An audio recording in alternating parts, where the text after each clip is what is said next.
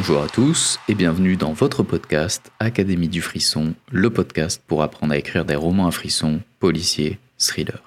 Je suis Pierre Verja et aujourd'hui nous allons commencer une longue série de vidéos qui, je pense, va se poursuivre sur plusieurs mois. Maintenant que nous avons posé les bases de quelques notions d'enquête judiciaire dans un précédent épisode que je vous invite à découvrir, il est temps pour nous de rentrer plus en profondeur et étudier différentes situations que vous pourriez retrouver dans votre roman. Enlèvement, disparition, terrorisme, incendie, l'être humain a malheureusement redoublé d'inventivité pour faire du mal à autrui. Une enquête sur la disparition d'un enfant ne sera pas la même que le corps calciné d'un vieil homme retrouvé dans son appartement. Aussi, il me semble important que ce podcast ne fasse pas que survoler des thématiques, mais rentre avec précision dans des cas concrets auxquels vous pourriez être confronté. Trêve d'introduction, vous l'aurez compris, aujourd'hui nous allons parler d'incendie criminel.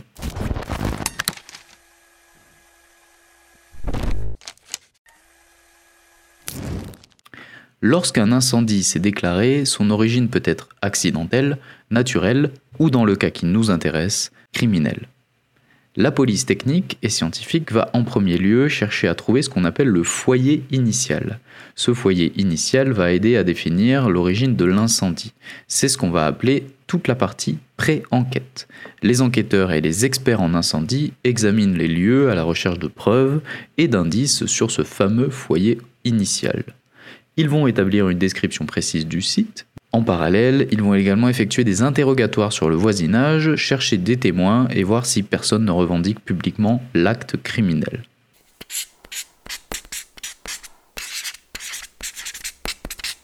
Une fois la pré-enquête terminée, arrive l'enquête détaillée. En utilisant les premières données récoltées, les experts en incendie vont déterminer les causes de l'incendie. Pour trouver le foyer initial, les experts ont différents outils à leur disposition. La photogrammétrie, souvent effectuée à l'aide d'un drone, permet par exemple de créer une carte 3D de l'ensemble de l'environnement sinistré. Cela permet aux experts de prendre du recul sur une scène et de l'explorer en vue aérienne. Cela limite également les risques de se déplacer dans des décombres et de prendre de la hauteur pour identifier des éléments suspects que l'on ne verrait pas forcément en étant à l'intérieur du bâtiment. Autre outil mis à disposition des experts en incendie, la thermographie. Donc en fait, à l'aide d'outils infrarouges, les experts vont pouvoir localiser les zones de chaleur et ainsi se simplifier la vie en identifiant le foyer initial plus facilement. Enfin, il y a également la chromatographie. Les enquêteurs vont effectuer des prélèvements afin d'identifier des substances inflammables comme l'essence, le gasoil, le white spirit. La majorité de ces substances peuvent s'enflammer en présence de l'oxygène dans l'air et d'une source d'énergie. Et donc elles peuvent être utilisées comme accélérateurs de combustion. Ces substances sont non thermolabiles, donc en gros elles ne sont pas modifiées ni détruites lorsqu'elles sont soumises à une certaine température. Donc la chromatographie en phase gazeuse permet de les analyser. En gros, la chromatographie, ça permet de séparer les euh, constituants d'un mélange susceptible d'être vaporisé par chauffage sans qu'il se décompose. Et enfin, les experts peuvent également effectuer des simulations d'incendie afin de recréer les circonstances et ainsi mieux comprendre le déroulé des événements. La phase finale est l'analyse et la rédaction du rapport. Les experts en incendie analysent les données recueillies lors des phases précédentes et émettent un diagnostic sur la cause de l'incendie. Ils rédigent également un rapport détaillant leurs idées et leurs méthodes d'analyse. Ce rapport est soumis aux autorités judiciaires et peuvent être utilisés comme preuve dans un procès. Notez qu'un expert en incendie n'est pas forcément un policier. Il intervient, au même titre qu'un expert médico-légal, dans une enquête judiciaire.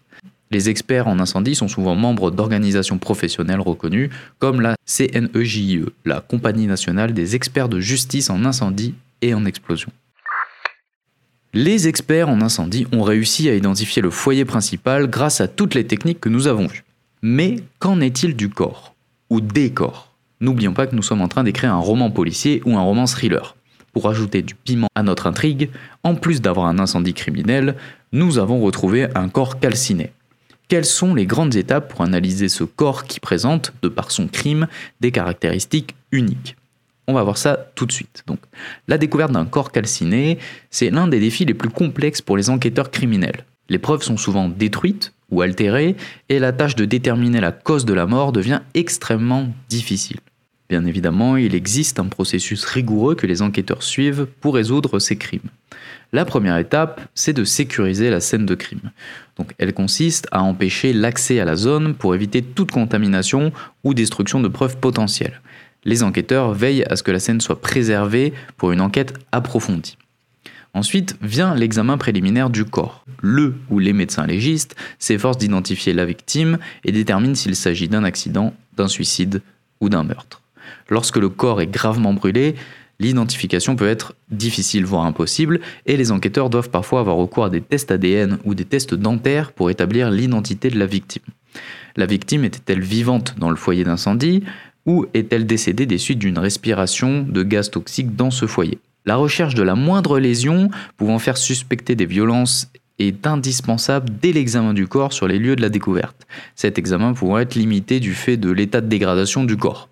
L'appréciation des phénomènes cadavériques est peu fiable. Par exemple, la rigidité cadavérique n'est plus interprétable parce qu'il y a rétractation cutanée et la putréfaction est retardée par là euh, le, phénomène de cuisson. Vous m'excuserez euh, le terme. De même, les effets thermiques peuvent être à l'origine de destruction de tissus, de destruction osseuse et produire des hématomes dus à la chaleur. Donc évidemment, dans ce contexte, le médecin légiste devra systématiquement répondre aux questions suivantes. S'agit-il d'un corps humain? Peut-on identifier la victime? La victime était-elle vivante lors de l'incendie? Et y a-t-il des traces de violence anté-mortem? Des hématomes, des plaies, des fractures Et arriver à identifier quel hématome, plaie ou fracture est dû à une violence anté-mortem ou est dû euh, tout simplement à la chaleur extrême qu'a subi le corps. On va plonger davantage dans les détails, donc euh, j'espère que vous avez le cœur bien accroché. Mais c'est aussi ça, écrire des romans policiers, c'est parfois aller dans des détails un petit peu sordides. Donc vous serez prévenu, parce que que votre victime ait passé 5 minutes sous les flammes ou 12 heures, et votre enquête deviendra radicalement différente.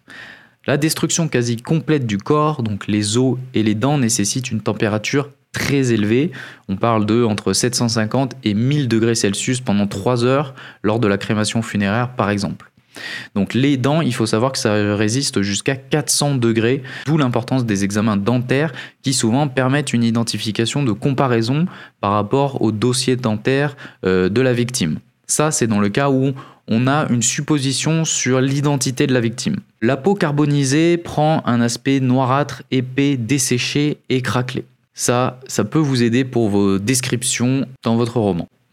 Sous l'effet de la chaleur, la peau se déchire, ce qui ne va pas forcément dire qu'il y a eu des lacérations. Ça, c'est ce qu'on a vu juste avant. Donc il faut interpréter avec prudence les fractures des membres ou du crâne. Malgré la carbonisation euh, étendue, les organes thoraciques notamment peuvent être suffisamment préservés pour permettre la découverte de blessures. Et on l'a vu, mais dans des situations de destruction corporelle très avancées, l'identification visuelle est bien sûr impossible ou extrêmement difficile. Donc l'examen des médecins doit être minutieux et doit être à la recherche du moindre détail, du moindre signe distinctif, donc euh, comme un tatouage ou comme euh, les dents comme nous avons vu ou comme des tests ADN. Donc retenez également qu'un corps met entre 6 et 7 heures pour totalement fondre, n'épargnant que le squelette. Comme on l'a vu, le squelette, c'est vraiment ce qui peut rester en dernier, ce qui est le plus difficile à détruire.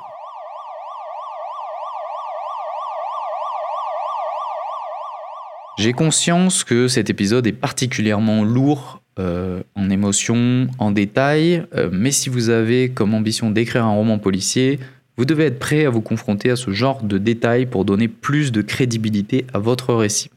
Et j'espère que tous ces détails que je vous ai donnés dans cet épisode, une fois digérés, vous aideront à être plus à l'aise avec le concept d'incendie criminel et vous aideront à être plus crédible dans vos futurs écrits.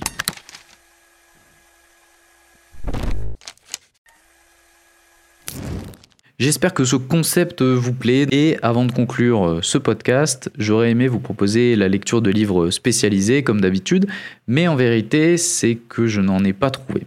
Je vous ai donc mis en description du podcast tous les documents de recherche que j'ai utilisés pour sourcer cet épisode. Il rentre encore plus en détail dans la thématique si vraiment vous voulez creuser davantage la thématique de l'incendie criminel et de l'incendie euh, meurtrier.